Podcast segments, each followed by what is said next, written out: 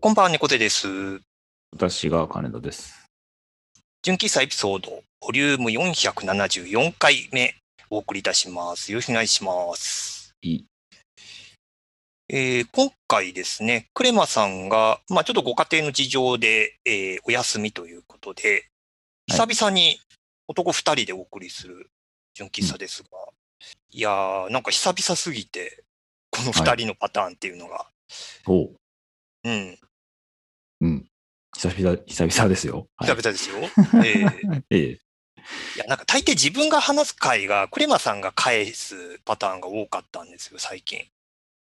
ああ、はいはいはい。うん。うん。で、患者さんがたまにリアクションするみたいなパターンだとか、なんかこう、うん。随時、金田さんからリアクションがあるのが、なんか新鮮な感じやりづもあらまいですかしてやりづらくはないですけど、ちょっと慣れないっていうね。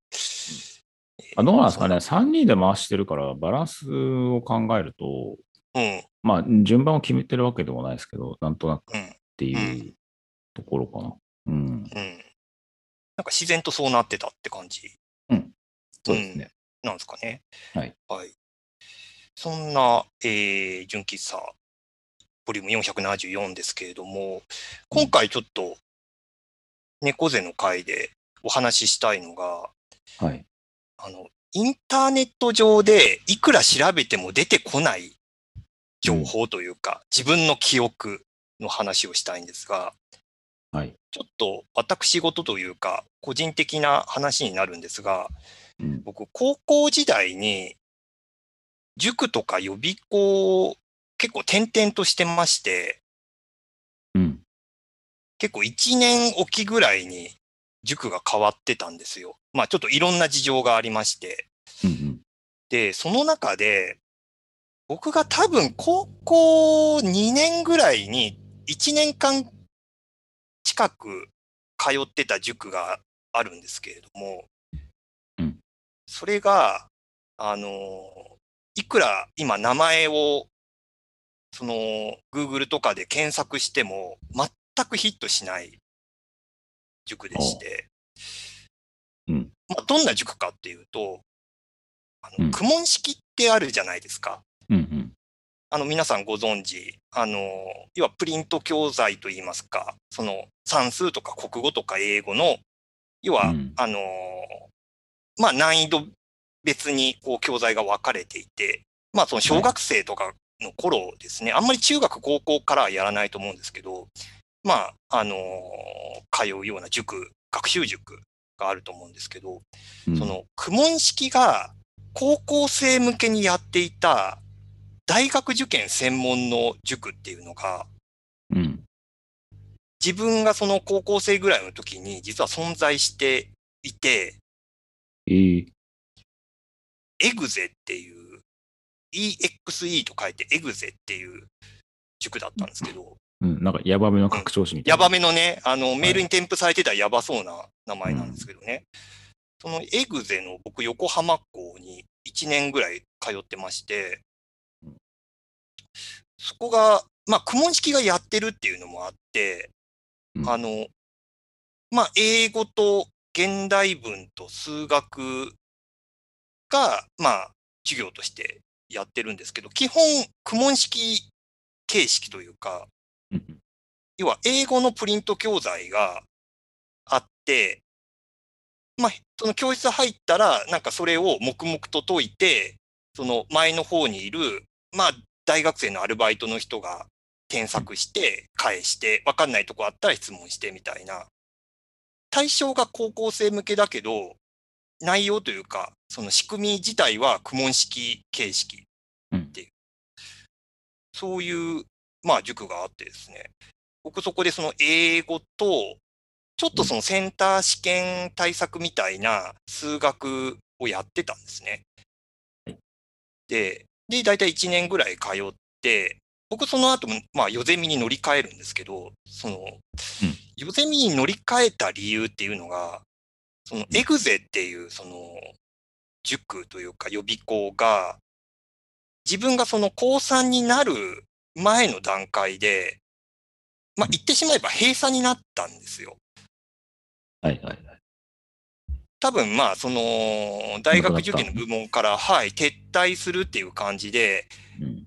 なんかその英語の部門だけ残って、それ以外の、まあ現代文だとか数学だとかの授業っていうのはうん、まあ、まるっとなくなりますっていう、まあ告知が出ていて、で、まあその後、まあ、ヨゼミの方に通い直すんですけどうん、まあ、小文字がそういうのやってたっていうのが、自分がその1年間通ってたっていうので、鮮明に記憶に残ってるわけなんですよ。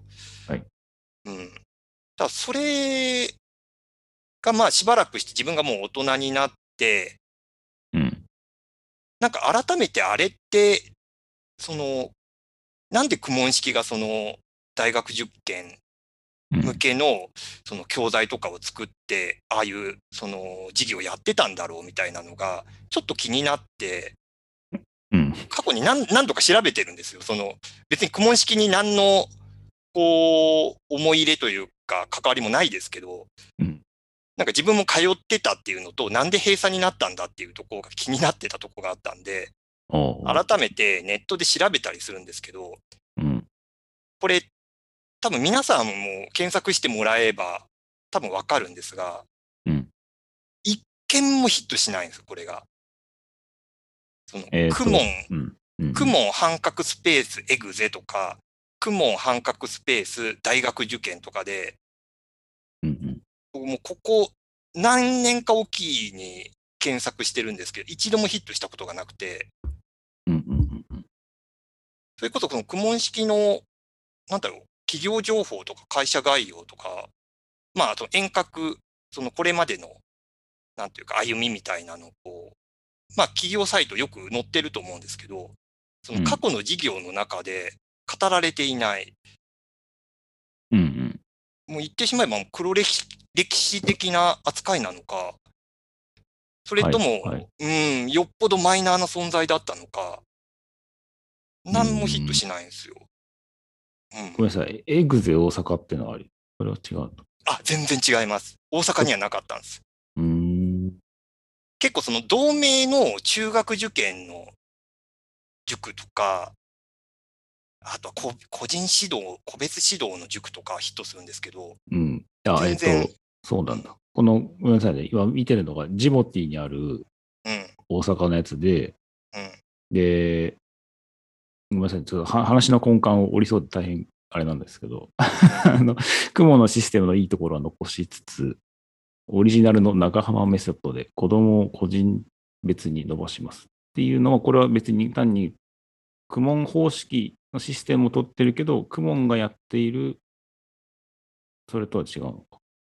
多分それとは違いますね。クモン式教室で22年間指導を熱心にしてきました。ああ、だから、そういうのを経て、のれん分けみたいな感じで、エグゼって名前でやってる。うーん、だと思いますね。ああ、なるほどね。うーうんん、そうなの。じゃあもう、苦問側からすると、え、そんなんありませんでしたけど、みたいな、そういう体っていうか、そういう空気をこう触れないでくれみたいな空気触を感じれる。ないでくれっていうのがなんかね、別に問い合わせたわけでも何でもないんですけど、うんうーん。なんか全然ね、ヒットしなくて。はいはいなんかだ、多分誰の思い出としても語られていない存在なのかなっていう。ううんん。だから個人的には、なんだろう、その、苦問式がそんなのやってたっていうのが、まあ、め、うん珍しかったのと、しょまあ、そこそこ効果があったのですよ。その、そこに通ってた時に、ある程度、なんというか、成績が上がったみたいな経験もあって、だからこんだけヒットしないっていうことは、よっぽど生徒の数が少なかったのか、マイナーな存在なのか、どう、どうなんですかね、その公文の中で、まあ、ううんんまあ、公文っていうのがありますけど、その、企業の中での撤退した、それに対する、まあ、ログというかアーカイブうん、をどう残すみたいな、うん、なんかそういう話なのかなっていう気なんか、終わったんだからもういいよねっていう、いうだけな、とこなんですかね、そういうのって。まあ、企業側からしたら、多分語る価値がないというか、その記録として残す必要がないような、多分事業だったんだと思うんですけど、はいうん、なんかね、こう、ここまでヒットしないと、うん。うん、なんかそもそも、あれって本当に苦問式がやってたやつなのかなとか、ああ、なるほど。そう、そう、なんかね、その自分の記憶が本当に正しいのかどうかもちょっと怪しくなってきたな、みたいな。だからさっきの、僕が見つけうんたその大阪のやつみたいに、クモン形式なんだけど、うん。クモンがオフィシャルではやってなかった。っていう説。なん、なんですかね。まさかの、そん、その説ありかな。うん。だから、いやークモンなのにわざわざ、その、エグゼっていう名前で、うなんかん。別ブランド立ててやうるん意図が、ちょっと個人的に見えない。うん。そのエグゼっていう塾のうん。英語の部門に関しては、うんうん。あの、SRS っていう、その英語の速読の授業というか、教材があって、うんで、、実はその、クモンの SRS っていう教材については、そのエグエグゼとは別立てで、あうの、ん全国展開してた教材というか、授業だったんですよ。うんで、、これに関しては、あの、今も多分インインターネットアーカイブとかで、うんあの、サイトが引っかかる、要はクモンが事業として展開してたっていうのが、一応その、検索上でヒットはするんですよ。はい。で、その SRS とかがあって、うーん、ひょっとしたらその、なんかそれをやっまあ、その、まあ、クモンから、なん、なんていうか、受託というか、うんい委託されつつ、それ以外の教材をオリジナルで作って展開してたみたいなうん感じなのか、どうなんですかね。まあでも、ね学研、学研エグゼっていうのもあるの。ほう。なんか似たような名前のありますね。うん。だから、あくまで苦問形式だけど、うん。うん、なんかそんな気がする。うんただ、勝手にそうそうそうそうそう。雲がややって出た。るうんわけではなかったんじゃないか説。そうそうそうん。あり得る。う。うん。ね。だからどうなんですかね。まあ、黒歴史にしてたのか、あするのか、うんどうなのか。こっち俺はだからそうだと思う。だから結局よくあるじゃないですか。その、ここはこの味のラーメン屋だから、系列だと思ってたら全然違ったみたいな、うん。名な前んかが似ねてるロ、けどロゴとかフォントが似てるから、てっきそうりっす同系列だと思ったらみたいな。そうそう。だからあれだそう。普通の王将と大阪王将の違いみたいな、わかんないですけど。はいはいはい。なんか、そういう感じなのかなっていう気が、そういう感じなんかね。うん、思いましたけどね。う聞ん。聞いてて。うん。なんか急にそれがありますかフラッシュバックしたんですかフラッシュバック、あのね、だいたい1年か2年おきぐらいにフラッシュバックするんですよ。そういえばみたいな。 で、その度にもう、前調べた時から何年か経ったから、誰か投稿してるだろうみたいな。ああ。なんかブログ、ブログとして上げてるのか、うん、なんか教育関係の方が過去の思い出話みたいなのでどっか記事上げてたりしないかなみたいな淡い期待があって検索するんですけど、うんうん。まあ、そんなことはなく。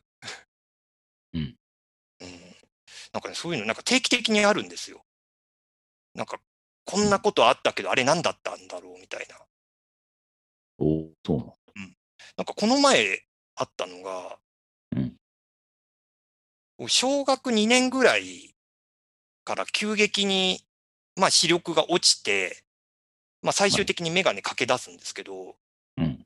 その視力を落ち始めた時に、うんなんかその視力を回復するための機械みたいなのをうん。親が買って、おなんかその目に超音波みたいなのを当てて、うんうん。こう視力を回復するみたいな機会があったんですよ。おで、最近それの名前を思い出して、うん。あの、アイメディカルっていう、うんうん。まあ、機械の名前ではなくて、多分会社の名前みたいなんですけど、うんその、そのアイメディカルっていうの、その、要は視力回復の機械みたいなのを買って、そうしばらく使って、ちょっとその視力が上向いたりはしたけど、うん。なんかその、うん。あまあ、両目合わせてその30分近く、その機械を毎日当てなきゃいけないっていうのもあって、うん。まあ、子供なんで、だんだんめんどくさくなって、それやらなくなって、うんうん。で、もう次第にほこりかぶってみたいな感じで使わなくなったんですけど、うん。なんか今改めて検索したら、これはあの、検索にはヒットはしたんですけど、うんうん。まだ、えっ、と、アイメディカルは健在、存在していて、うん。なんか大阪の方で今、なんか会社は、なんか事業自体展開されているらしいんですよ。うん。で、それが、えっ、と、お値段が10万円、ええ。おう。 10万円するんですよ。うんうそのん。当時じゃなくて、い今のね、あの価格、値付けで10万で、うんうん。僕そんなに高いもんだと思ってなくて、当時。今見てますけど、なんうかん。この8ミリビデオみたいな。あ、そうです、そうです、そうです。それをずっとあ目に当てるんです。目つぶって、あ、はいはいはで、そのタイマーみたいなのをかけて15分ぐらい目に当い。うてる。ん。これ10万なの。これいい。 10万なんですよ。で、10万、多分ローン組んで買ったであろう、その機械を、うんうん。多分僕半年ぐらいで使わなくなって、うん。そう、当時の親の気持ち考えたらなんか、なんかすそうごいなん申し訳なくなって。いい。で、なんかお、お母さん、あその親御さんもさ、その、あんたせっかく買ったんだからこれやんなさいよみたいな、そういうのはなかった。あったはずですね。なんかしょっちゅう言われてたけど、もう半ば諦められて、全う然ん。やんないし、視力も上がんないし、みたいな。で、うん。なんか多分その小3ぐらいから中学受験うん。するっていう話が出てきて、うん。多分もうその中学受験の対策の勉強をやりだしたら、結局そのなんか目を、目を酷使するというか、結うん。局、こう、机に向かってガリガリ勉強しなきゃいけないから、うん。あんまりなんかこれやっても意味がないなっていう結論に至ったのかもしれない。うん。うーん。いや、でも、でも10万、10万だよな、みたいな。あ、まあね、あの、うん。投資のコストとしては、ねえ。そうなんでしょう。う。うんまあ、ん。どうなんですかね。まあ、効果があるとも思いますけど、うん。まあね、わチラシを見る限り効果があそう、るみチラたいな。シ はね。うん。なんかね、い医学的なね、裏付けがあるかどうかは、ちょっと定かではないですけど。うん。なんかね、たまにね、なんかそういう、なんかフラッシュバック、なんかこんなんあったな、みたいなフラッシュバック。はいはい。うんカインダーさん、そういうことないですかああ、でもまあ、なんか、なんとなくふとした時にうん。思い出す時は、ありますけどね、きうん。うん、なんとなく。なんか昔集めてたおもちゃとか、はいはいはそう、なんか自分の中であったマイブーム的なやつとかでは、そういえば、あれ最近どうなってんだっけみたいなのは、い。うん。ね、思った時はありますけど、で、名前が思い出せないやつとかなんかありますね。はいはいはい。うん。なんか昔あのお菓子で、うん。な、どんなお菓子だったかも覚えてないですけど、うん。あのね、戦国時代の、その、例えば徳川家康とか、あの、豊臣秀吉とか、なんかそういうのが、あの、シールになってる、おう。キャラクターでシールになってるやつがあって、うん。で、その、例えば徳川家康だったら徳川家康のやつを、こう、指、あの絵が描いてあるんですけど、そこをこう指で温めると、その上の方がなんか温感になってて、その温めると絵が消えてって、中のその正体がわかるあみったいなた。なんかあったな、それ。シールがあったんです。それうで、ん。そう、どなんか東軍と西軍に分かれてて、うで、徳ん。川家康系のやつはなんか温めると見れるうん。で、ひ秀吉側のやつは、なんか冷やさないと見えないやつだったの。ええそう。で、それをわざわざ冷凍庫に、見たいがために冷凍庫に置いて、うん。 冷凍庫で、ひちょっとある程度冷やすと、なんかその、秀吉の正体がわかるみたいな、っうん。ていうシールが昔あったんですけど、それの名前は思い出せない。うん、いや、なんかあった気がする。ただまあ、なんか金棒、金棒フーズかどっかが多分出てうんうたと思うんんですけど、うんうん。きっと。 なんかね、そう、まあ、そうですね。まあ、ググればわかると思うんですけど、うんもうなんかそういう記憶は、うん、なんか曖昧のままに、ああ、そんなのあったねってぼやかしとくのも、また、それはそれでこう、なんだろう、なんか尊いものかなっていう気をちょっと最近している。うんうんうん多分そこを多分ググって必要に調べるのがうん多分僕の悪いところというか、うん、まあ、悪い、言い悪いな話もないですけどね。うんう。ん、ある人飲み屋でさ、なんかそういう話してて、そう、うんあれなんだっけ、なんだっけ、みたいな感じになるんですよ。で、まあ当然、まうんあみんな手元にスマホあるから調べうんうんるのも理解できるんですけど、そのなんだっけ、なんだっけって言ってるのが楽しいみたいなところもある。まあそうですね。そう別にもう調べればわかるよねっていう前提のもと、あえて調べずに、それぞれのあやふやな記憶を たどるっていう、そういう贅沢な遊びがあってもいいんじゃないのっていう気は。うん、確かにね。ふふとした瞬間に思い出すパターンもありますからね、ググらなくても。うんうんうんう。ん。ね。いや、なうので。ん。知らないままにしておく、謎のままに取っておくっていうのも、うん。逆に今の時代では贅沢な気が。贅沢かもしれないしでますすね。ね何でも、何でも調べりゃ出てくる時代ですから。でも今回みたいに調べても出てこなかったパターンもあるわけでしょ。そうですね。だからこれに関してはうん、また定定期的にというか、多分2年ぐらい後にまた調べると思いますん で。うん。うん、ただ、あの 今日の話で、多分クモンとは別母体の何かじゃないかっていう説が、うん、だいぶ、あの色濃くなってきましたんで、まあちょっと一歩、こう、真実に近づいたのではないか。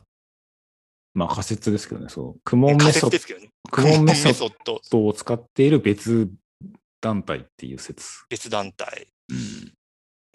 わかんない。もう、あとははい探偵ナイトスクープにお願いしてください。 ねえ、採用してくれるかな、こんなニッチな話題。